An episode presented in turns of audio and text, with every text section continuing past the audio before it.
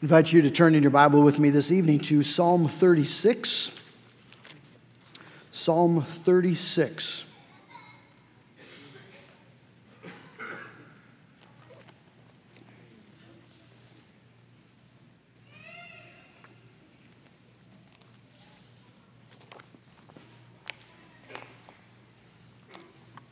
It's a psalm that uh, presents two great contrasts the wickedness of men and the glory and the goodness of God.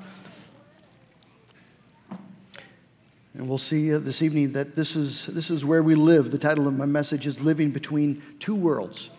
Let's uh, look at Psalm 36, beginning at verse 1. Transgression speaks to the wicked deep in his heart. There is no fear of God before his eyes.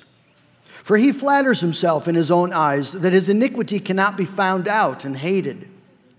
The words of his mouth are trouble and deceit. He has ceased to act wisely and do good. He plots trouble while on his bed. He sets himself in a way that is not good. He does not reject evil. Your steadfast love, O Lord, extends to the heavens, your faithfulness to the clouds. Your righteousness is like the mountains of God, or the mighty mountains would be another way of uh, translating that. Your judgments are like the great deep. Man and beast you save, O Lord. How precious is your steadfast love, O God. The children of mankind take refuge in the shadow of your wings. They feast on the abundance of your house, and you give them drink from the river of your delights. For with you is the fountain of life. In your light do we see light. Oh, continue your steadfast love to those who know you, and your righteousness to the upright of heart.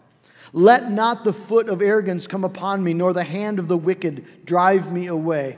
There the evildoers lie fallen, they are thrust down, unable to rise.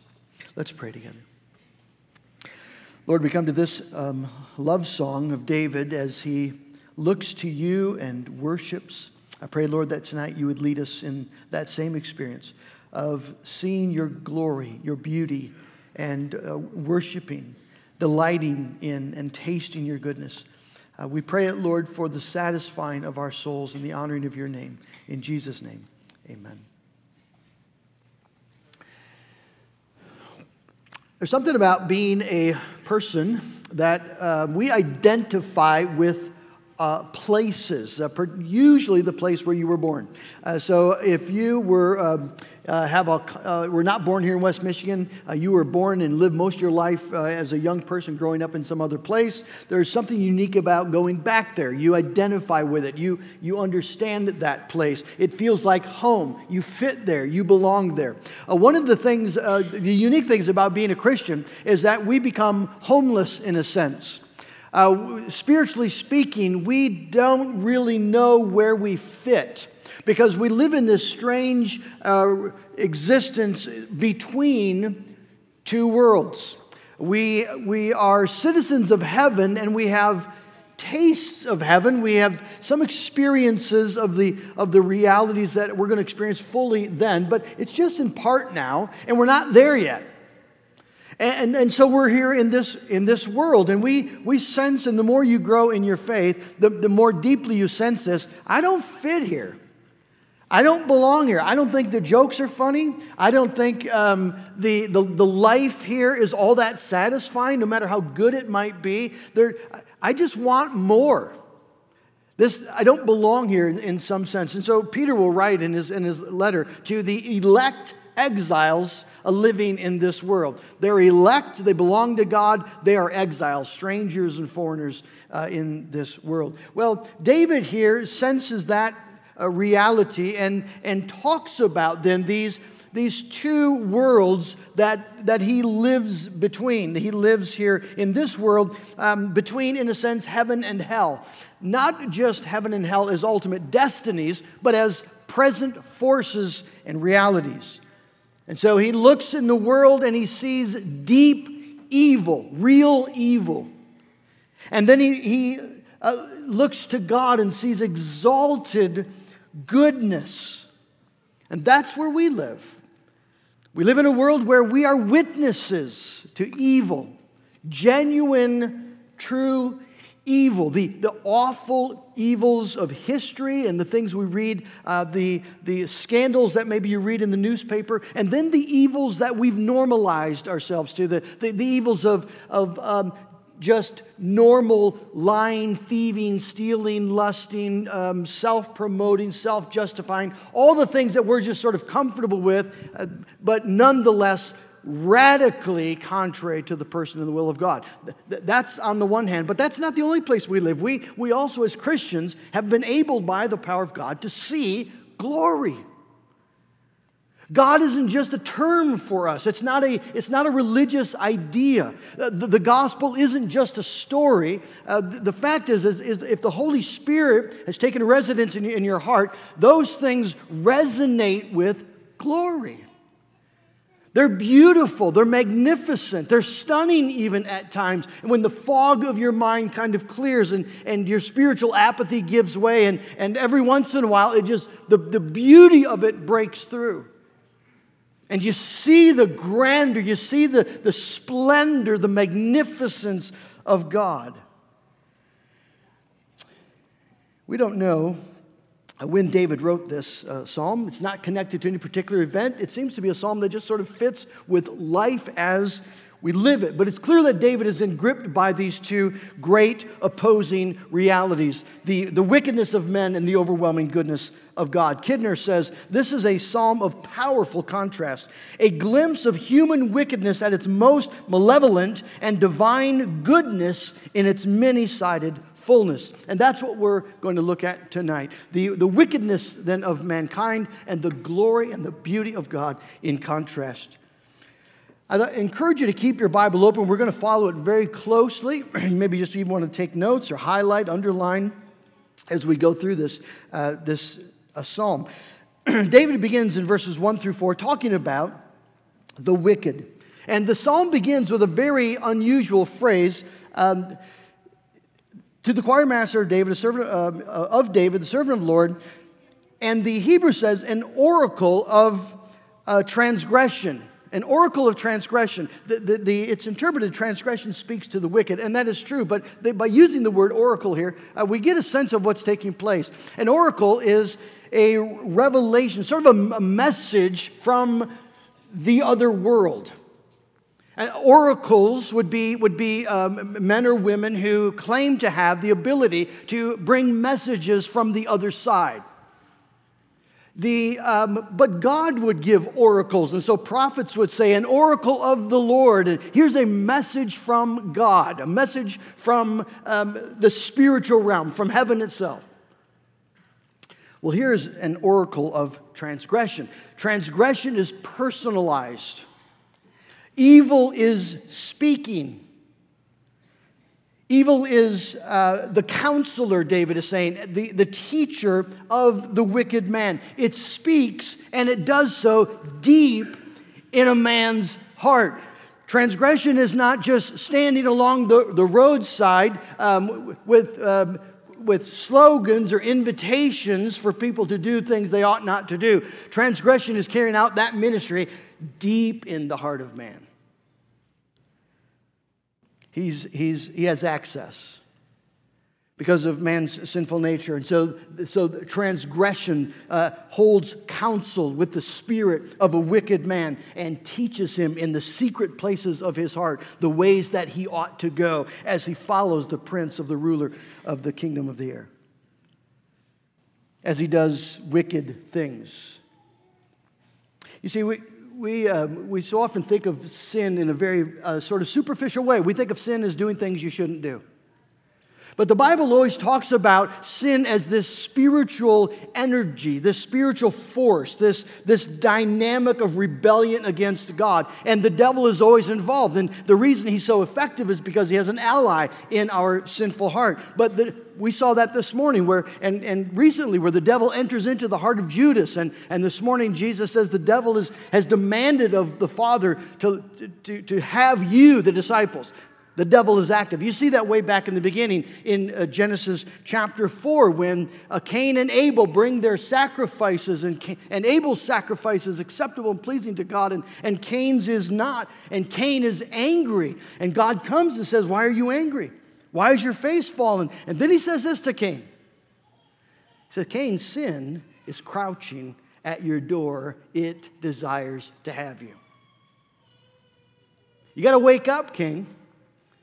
Sin is crouching at your door, and its desire is to have you.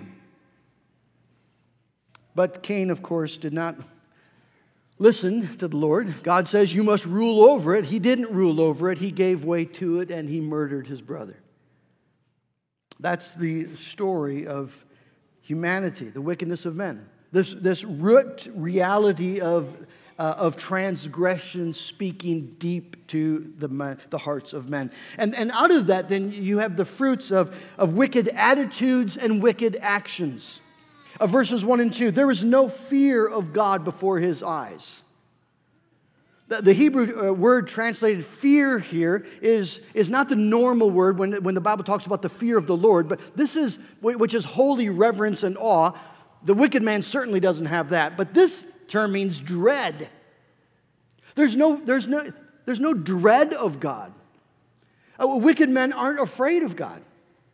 They, they, they're just if they believe in him, uh, they, they've created a caricature of him that, that, um, that holds no threat, no, nothing to be afraid of whatsoever. Well, what happens to naturally rebellious people when they have no fear of, of a response to their evil behavior? What happens to children when, when they have no fear of parental response to sin? Well, they're, they're off the rails. There's, they have no boundaries. I, I remember, you know, as, as, a child, one of the blessings, if you grew up in a Christian home, one of the blessings was parents who responded seriously to sin and often painfully to sin. So that when someone suggested, let's do X, right, there was something in your little heart that went, boy, that sounds fun. That's a terrible idea. Because mom and dad, A, will find out and will respond in a painful manner. Don't want to do that. Well, see, that's what's not there in a wicked man. There's no fear of God. He's not, he's not afraid of God. He scoffs at the idea. And there's no sense of really God functioning in any meaningful sense. God is a sovereign creator who, who made me, who owns me, a, a God to whom uh, I, I, have an, I am obligated to honor as God and, and to give thanks to all the gifts that I have, none of which I deserve. And so people neither honor God as God nor give thanks to Him. Romans chapter 1.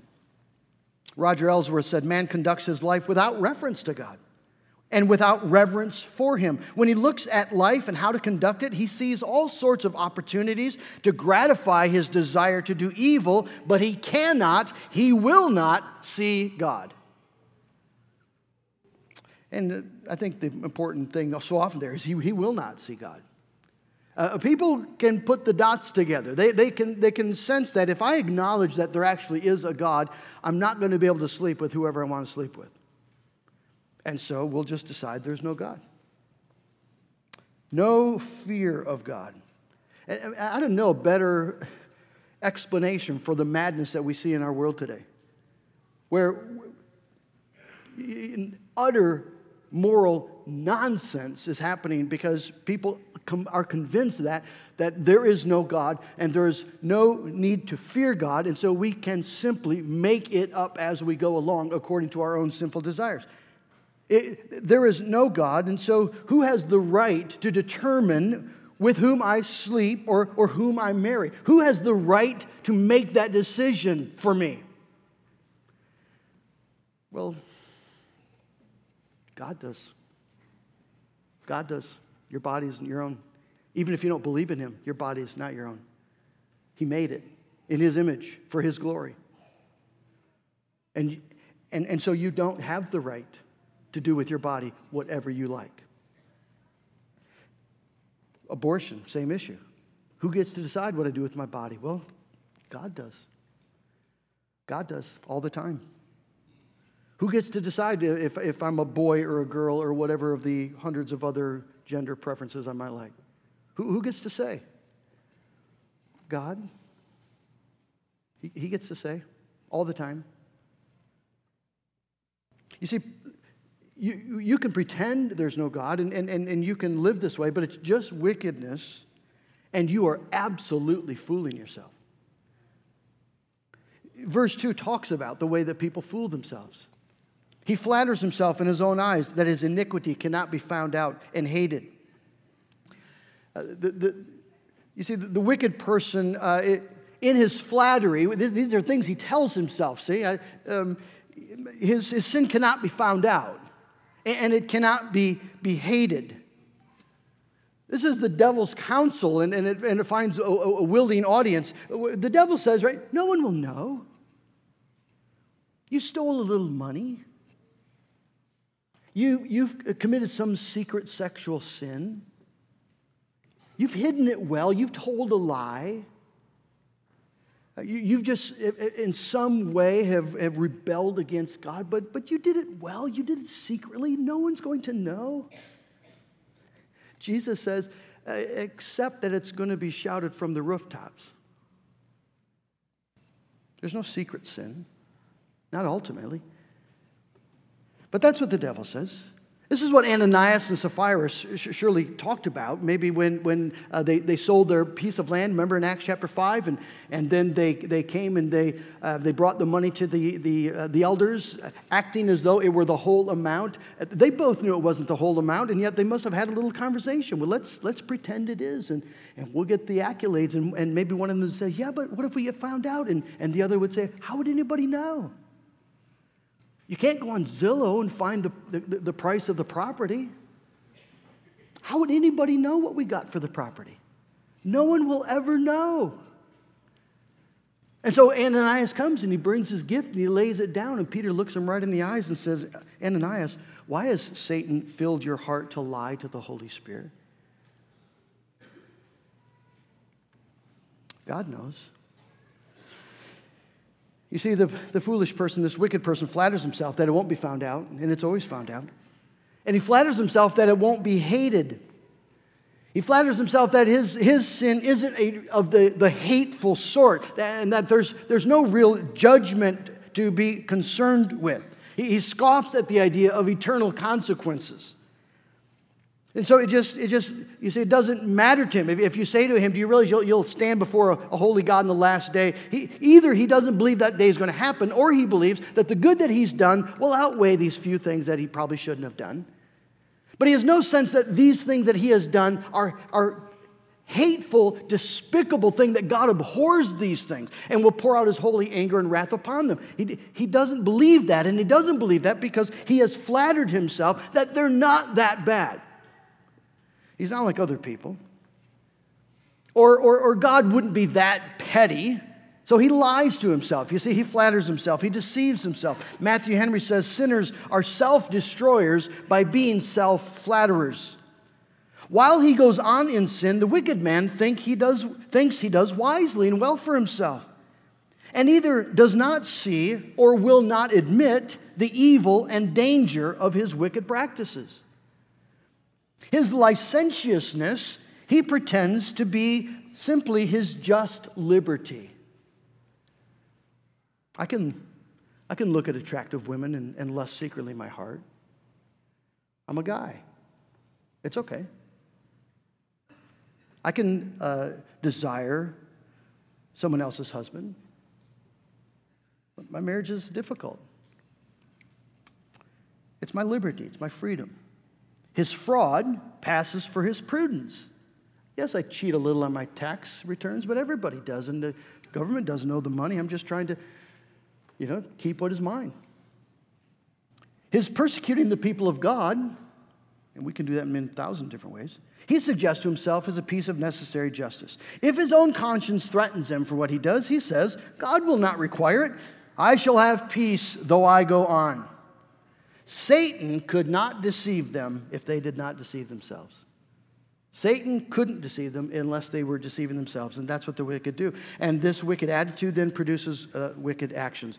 Verses 3 and 4 the words of his mouth are trouble and deceit. He has ceased to act wisely and do good. He plots trouble while on his bed. He sets himself in a way that is not good. He does not reject evil. Notice the sins of omission and commission there. That um, the words of his mouth are trouble and deceit, sins of commission. He ceased to act wisely and do good, omission. He plots trouble on his bed, commission. He does not reject evil. It just kind of comes along and that looks like a good idea. Let's do that. The suggestions of the devil make sense to him, and, and he does not reject it. And so, sins of omission, and then he's plunging into evil. But I want you to note here how David begins in verse 3. The, the, the, the nature of the human heart, the wicked heart, is, is always proven with what comes out of his mouth. It, it just struck me as I was studying this that while we uh, generally primarily identify wicked people by what they do with their hands. So they steal, they murder, um, they commit sexual sin, um, they sell drugs, whatever. We, we, we identify sinful people by what they do with their hands. In the Bible, God primarily identifies wicked people with what they say, what comes out of their mouth. You, find this throughout uh, Scripture, and specifically lying. Lying is the, maybe the primary evidence of a wicked heart. So Psalm 36, verse 3, the words of his, uh, sorry, um, Psalm 10, verse 7, his mouth is full of lies and threats. Trouble and evil are under his tongue. Psalm 52, verse 2 Your tongue plots destruction, you worker of deceit. You love evil more than good, and lying more than speaking what is right. A lying mouth is one of the primary evidences of an evil heart. I read recently an article by uh, Leslie Vernick entitled The um, Five Indicators of an Evil and Wicked Heart. And I'll just uh, name the first two. She said, one, evil hearts are experts at creating confusion and contention. That's trouble in Psalm 36. They twist the facts, they mislead, they lie, they avoid taking responsibility, deny reality, make up stories, and withhold information. Psalm 58, verse 3 Even from birth, the wicked go astray. From the womb, they are wayward, spreading lies. Two, she says, evil hearts are experts at fooling others with their smooth speech and flattering words. But if you look at the fruit of their lives or follow through the follow through of their words, you'll find no real evidence of godly growth. It's all smoke in mirrors. Uh, one critical way to examine our hearts is ask ourselves what comes, what comes out of our mouth? When we're, when we're counseling or encouraging each other, pay attention to the words. Pay attention. Uh, do, do the words of, of my mouth cause clarity and healing and unity and peace. The wisdom that's from above is peaceable and pure. Or are the words being spoken, do they cause confusion, chaos, division, conflict, distrust? And, and, and when, when, we, when, we, when we hear those words from our mouth or the mouth of someone else, just apply Scripture. It isn't just a bad habit, it is the evidence of wickedness. The words of wicked people bring trouble and deceit. And this is the world then we live in where all the spiritual conversation going on in the heart of the wicked people is, is in, in for the wrong things. They're, they're, the, the plans they're making are for evil things. The, the, the energy of the heart is running in directly contrary to what is right and good. Where, where he ought to be active, seeking God, blessing others, there he's passive. Where he, where he ought to be eh, avoiding evil, there he's active. And so what happens? Well, this world happens. Evil runs in the streets. Lives are destroyed, marriages are destroyed, institutions are destroyed, nations are destroyed as the devil gives his counsel deep in the heart of wicked men, and people willingly follow, and you read about it in the newspapers every day. That's the world we live in. But, praise God, that is not all that there is.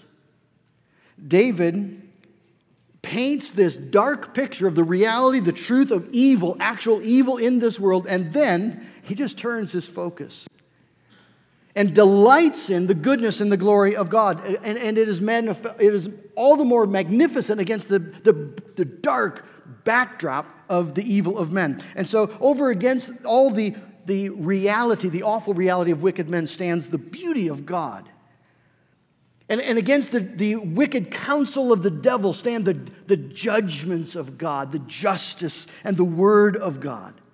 Against the chaos and devastation of evil, all the conflict uh, and destruction of evil, there's God in all of his love and faithfulness as he nurtures and cares and protects.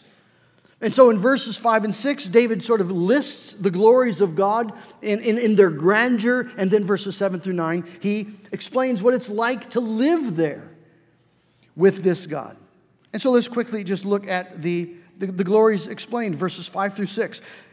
Your steadfast love, O Lord, extends to the heaven. The steadfast love of God is his, his committed, covenanted delight in, love for, uh, doing good for his people. But David here speaks of a, a, steadfast love that even extends to creation in general. That, that God sends rain on the just and the unjust, that God, God provides for all of his, his creatures. But of course, there's a specific love here for, for his own. And so the steadfast love, where, where sin destroys, destroys and divides, God nurtures and cares and protects. The faithfulness of God guarantees that the steadfast love will never fade. Where evil deceives and, and, and divides, God's, God's promises stand immutable. They're not going anywhere. The righteousness of God, the, the, the glorious goodness of God, the, the sheer goodness of God that assures that good must and will triumph, and evil must and will be destroyed and the judgments, uh, referring here most likely to the, the justice of God in the world, but specifically as revealed in Scripture, the words of God. God going on record that He has engaged this world and is going to make all things right. But notice David, he doesn't just list steadfast love, faithfulness, righteousness, justice, judgments, but he exalts them. Your steadfast love, O Lord, reaches to the heavens. In other words, it's, it's limitless, it's beyond measure. Psalm 103 uh, as, ha- as high as the heavens are above the earth, so great is his love for those who fear him. And, and back in those days, you're right, they don't have satellites. They don't have, um, they just have a sense that it's vast. Of course, with our satellites, we also have a sense of it's an unbelievably vast. And David's saying, Lord, your steadfast love is, is limitless, like that. Your faithfulness to the clouds, to the skies, it, it's beyond man's ability to, to, to grasp, to comprehend. Your righteousness, like the mighty mountains, invincible, immutable, unmo- immovable. They stand there against all the storms of man's wickedness. There is the righteousness of God, a rock that's not going to move. Your judgments are like the great deep, a deep, unfathomable mystery, as unsearchable as the planets. Who has known the mind of the Lord? Who has been his counselor? He is unsearchable, his ways are past finding out. That's God in his magnificence, in his glory.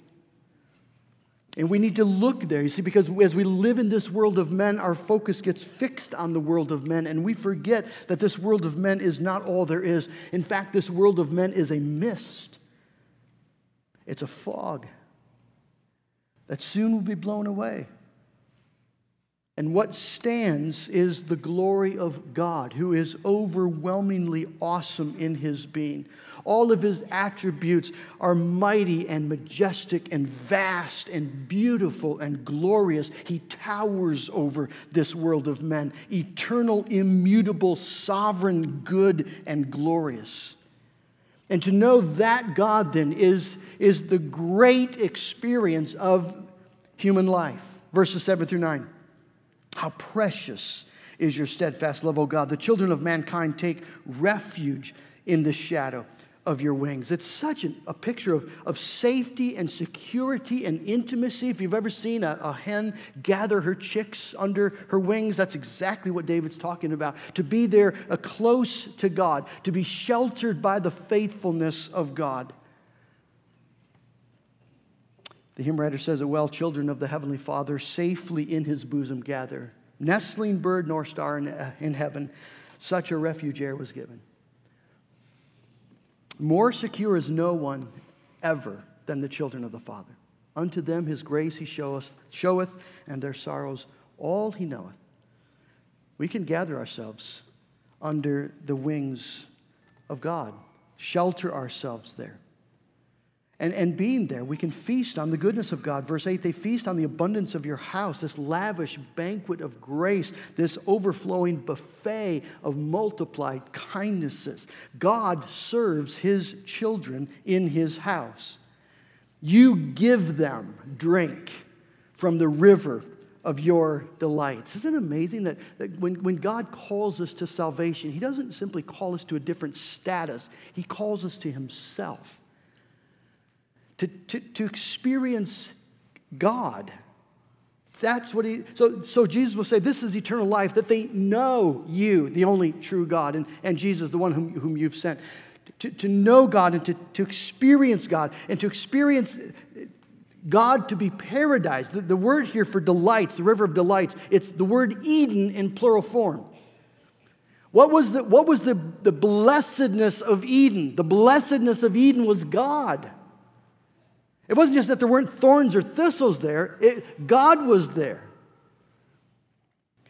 And though that was lost because of sin, God here amazingly, uh, David says, no, no, it's still there. It can still be entered into and, and tasted. We can drink still from the river of the pleasures, the delights, the Eden of God. In fact, in the gospel, that's exactly what we're, we're told. Come, drink. God invites you, you see, to, to, to tear your idolatrous uh, heart away from all these, these empty cisterns that are offered to you in the world. Come, drink of God. Drink of God, the river of his delights, because he's a fountain of life. And that theme runs all the way through the Bible this, this overflowing river that, that uh, is the, the pleasure of God that gives life and light. You have that in the rivers in, in the Garden of Eden. You have it in Psalm 46. There is a river whose streams make glad the city of our God. God is there. Ezekiel 47 is another uh, prophetic uh, telling of uh, Ezekiel has a vision, and, and, and he's by the temple, and the, uh, the uh, Son of Man takes him outside, and, and there, flowing out from under the, the wall of the temple, is a stream and, and they follow it down a thousand cubits and, and a thousand cubits down it's about ankle deep and then and they go another thousand cubits and now it's it's uh, it's thigh deep and they go another thousand cubits and it's it's chest deep and another thousand cubits and you can't cross it. You see the, the love and the beauty and the goodness of god is this river that just gets deeper and deeper and deeper the farther in you go. You can't exhaust it. It's the river that we read about in Revelation chapter 22 when John says, The angel showed me the river of the water of life, bright as crystal. You can see it. Flowing from the throne of God and of the Lamb through the middle of the street of the city, with, and on either side, the tree of life, Garden of Eden, with 12 kinds of fruit, yielding each, its fruit each month. The leaves of the trees are for the healing of the nations.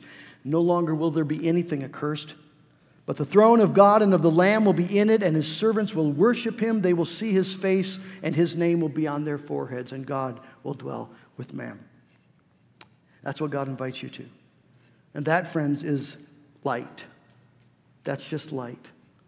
It's fullness of life, fullness of joy. With you is the fountain of life. In your light, we see light. And the psalm concludes it on that note that, that because um, God has promised these things and offered these things, that one day life is going to be as it was meant to be. One day the, the wicked are going to lie fallen, they're going to be thrust down, unable to rise. One day, the steadfast love of God will, will uh, as God continues in his love, just blossom into the glory of a new heaven and a new earth. It's a wonderful song for us to remember as we live in this world. And it's a wonderful psalm because it points us in a beautiful way to our Lord. Because Jesus Christ is the one that David is speaking of as he talks of the goodness of God. Jesus is the refuge.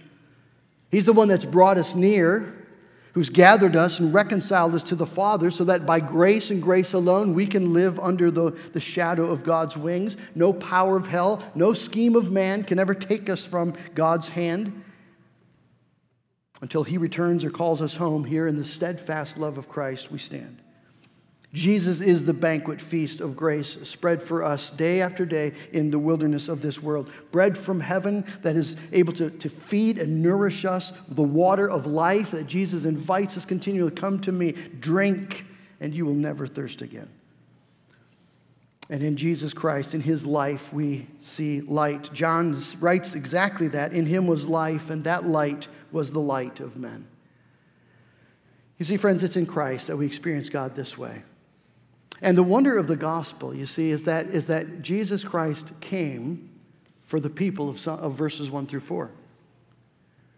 Jesus, because that's the only kind of people there were.